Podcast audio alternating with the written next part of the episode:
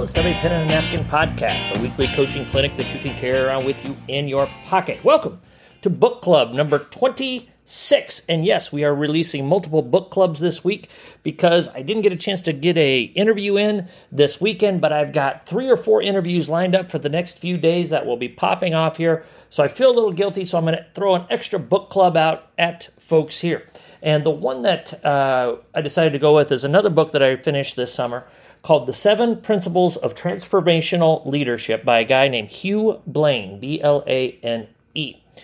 And one of my goals, uh, personal goals as a coach, is to be a transformational leader, not a transactional leader. Transformational leader, of course, is someone that uh, is going to to hopefully change lives. You know, they're competitive, they want to win, but it's not win at all costs. We want to make our, our players into better people, so forth and so on. Transactional leadership is just all about the bottom line. That's kind of the NFL, NBA, Major League Baseball philosophy. Win or lose, uh, that's what we determine your job performance as.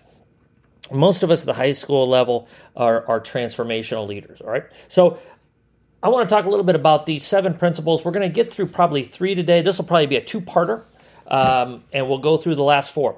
But you know, one of the things that Blane talks about uh, before we get into the seven principles, he says 65% of employees, and, and when we talk about employees or customers uh, in this podcast, we're talking about our players. They kind of one and the same. But 65% of employees have a chronic case of what he calls JDTM, just doing the minimum. And if you think about your jobs and where you work at, most people are going to do the bare minimum that is required of them. You know, here is here is what I've been asked to do. I'm going to do it. And we're all probably guilty of this at various points of our careers or at times or various jobs that we've performed.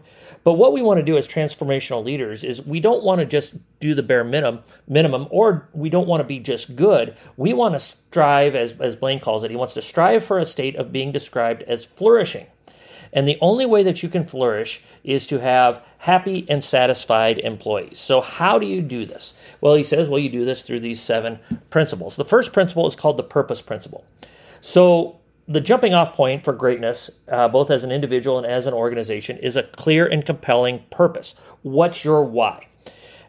And you get to that purpose by knowing what your, your the three dimensions of purpose is. And those things are love, talent, and value. Do you love what you do? Do you have the talent to separate yourself? And do you bring a value to the table that is necessary for success? So, with that being said, I'm going to read this uh, quote word for word here. You must have a purpose that is engaging and exciting to you. You have to understand and listen to your customers and employees, i.e., our players, in ways that provide you with actionable insights. And you have to have a self confidence that is unshakable. You have to feel like you know what you're doing. And especially when you're in front of your customers or your employees, i.e., your team, you have to show them unshakable confidence in them.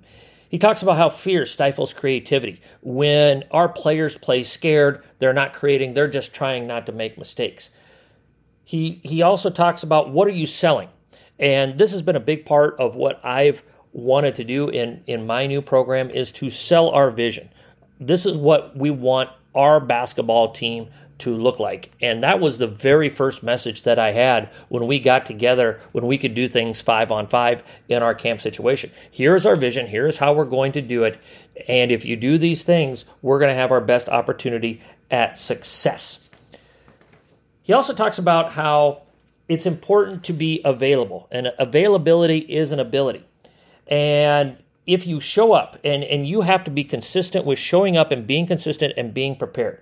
He talks about uh, showing up requires uh, focusing daily on how you communicate, hold meetings, delegate, hold people accountable, talk with customers and deal with adversity and uncertainty, and calibrating whether or not your impact leads people to buy into what you're selling. You have no days off in leadership, is essentially what Blane is telling us. So you have to come to the job every single day as a coach ready to answer those tough questions, to hold your players accountable, and to sell your vision to your program. It is important that people are seen as essential. People want to feel as if they are important. And if you choose the positives, it helps them become highly resilient. And you want highly resilient players because you are going to face adversity as you move on. So that is the purpose principle. The second principle is the promises principle. And I'm not a big promise guy. I don't like making promises. I, I think, you know, as he says here, uh, promises are an abiding commitment, an assurance that we will will or will not do something. And I I refused to promise players a spot on such and such team or playing time or those type of things. I told my players, and I will always tell my players, I promise you that you'll get a great education. I'll promise you that I will treat you fairly. I will promise you that I will have you work hard, and I promise you that that you're going to have fun in our program. Those are the four things that I promise, and I never wavered from that. And so you have to be careful with promises because promises are are voluntary; they're never forced. And if you make a promise, it is important that you keep it. Because if you don't, as Blane says, you're going to have a credibility gap with your employees that they're not going to believe you if you don't keep your promises. So minimize your promises and perform at a high level. It is it is you know not surprising as Blane says that the majority of employees choose not to risk the uncertainty of risk taking. It's it's hard to find players with the confidence that are willing to take conscientious risks uh, but you have to build up that confidence in your players that they are willing to take those risks, those those calculated risks, those good risks.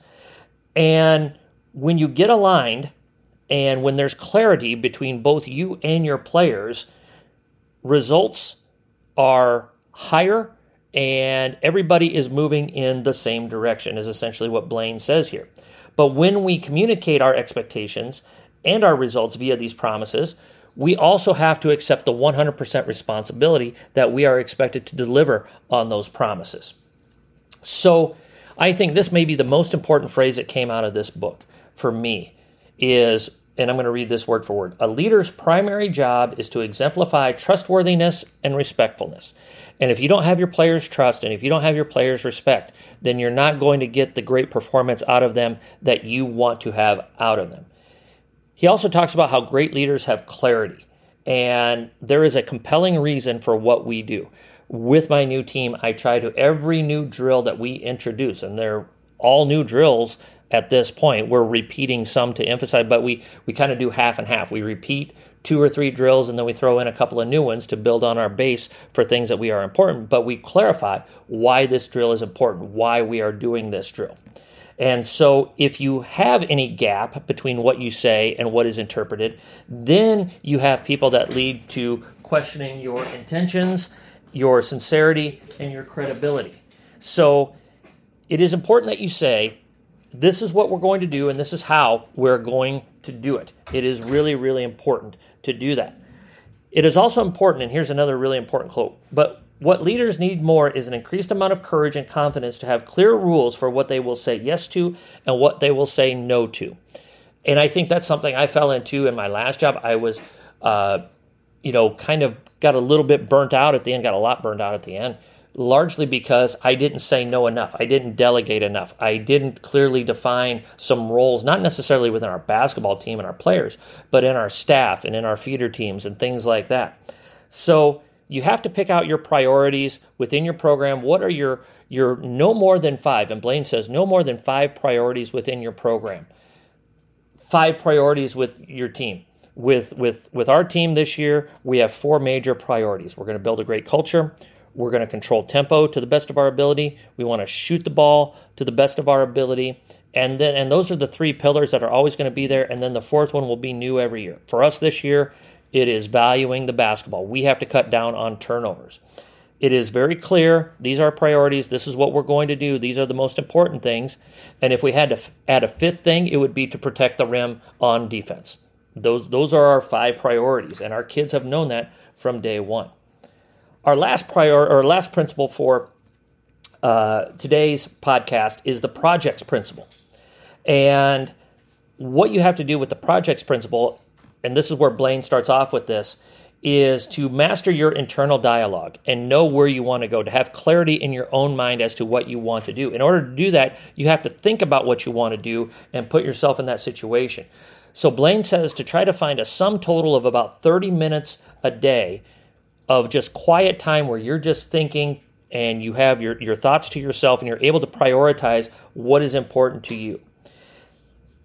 One of our biggest jobs as leaders is to know what is important for our followers, our players, our customers. And what image are you projecting as a leader? And so, another very important job of the leader is to ensure that the design, the creation, and the implement- implementation of your program is going to allow your players to flourish, or he says customers, but again, we talked about how they're players.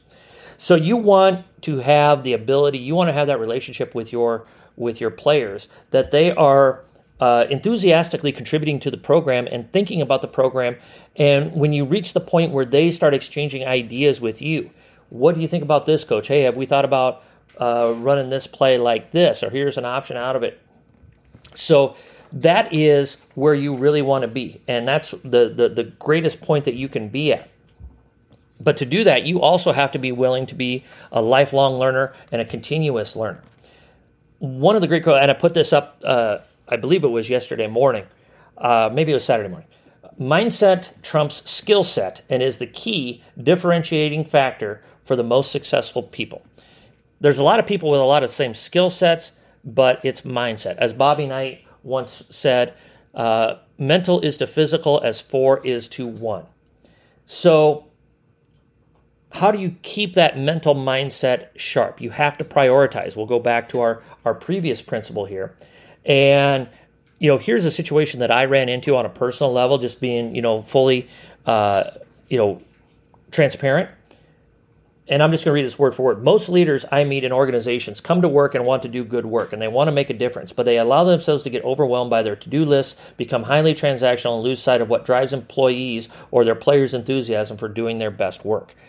You know, I was talking with uh, some of my students, and they asked me what it was like to be back into coaching, and did I miss it, and so forth and so on and what it was it like not being in there? And i said you know the thing that drives a lot of coaches away from coaching is not the 3.30 to 5.30 going to practice every day and doing those things. It's everything that happens from 5.30 at night to 3.30 the next afternoon when you're getting ready for practice. And we have to learn how to say no we have to learn how to prioritize things we get overwhelmed by our to-do lists and and i'll be honest like i said that is that that is a mistake that I made, and it's something that I that I'm going to be very conscious and well aware of that I will not allow happen to happen again. Everybody wants to know that they're being listened to and understood. Again, everybody wants to be valued, uh, and and it's okay to go through adversity uh, because it, it it shows your character. It builds your character.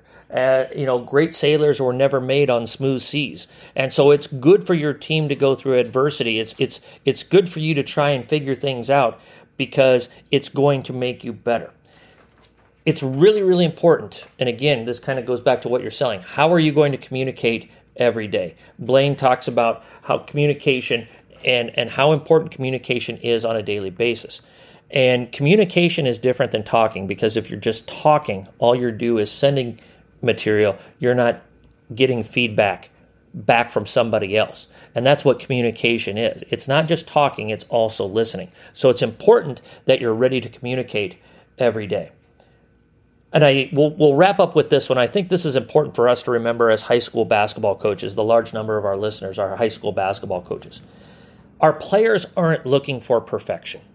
And I think that's an important lesson that we need to learn as we grow in our profession, as we grow as human beings, that we are not going to be perfect. What they are looking for is somebody that will instill confidence in them, that will instill courage, that will instill clarity and a clear cut direction as to where we want to go. So it'll allow our players to flourish, to do their best work, and to make their lives easier, to put them in the best situation that we possibly can for them to be successful. And if we can do that, we are well on our way to a transformational leadership uh, situation where everybody is working together and moving in the same direction. So that was part one of the seven principles of transformational leadership by Hugh Blane. Very, very good book, uh, easy read. Uh, I, I, got through it in in two weeks tops, maybe a week and a half, and it's a really, really good one there. So later on this week we'll have part two of this one as well. Again, I feel guilty for not having an interview pod ready to go this week, but I've got three or four really, really good coaches lined up that we're going to get some interviews out here over this next week or so, and we're going to have a lot of really good stuff heading your direction as we get ready to start school. So, coaches, if you're listening, you're on iTunes or SoundCloud, so like, rate, review, give us a five star review. Forward this podcast out to coaches who are like minded, who want to have a growth mindset, and who want to hone their craft. Follow us on Twitter at Pen and a Napkin. We'd like to get those follows, try to get daily stuff out there. Uh, if you have any questions, comments, suggestions, or ideas, email me at a pen and a napkin at gmail.com. Again, this has been the Seven Principles of Transformational Leadership, Part 1 by Hugh Blane. Coaches, let's pray for peace. Let's stay safe. And as always, let's be sure to hone our craft one day at a time.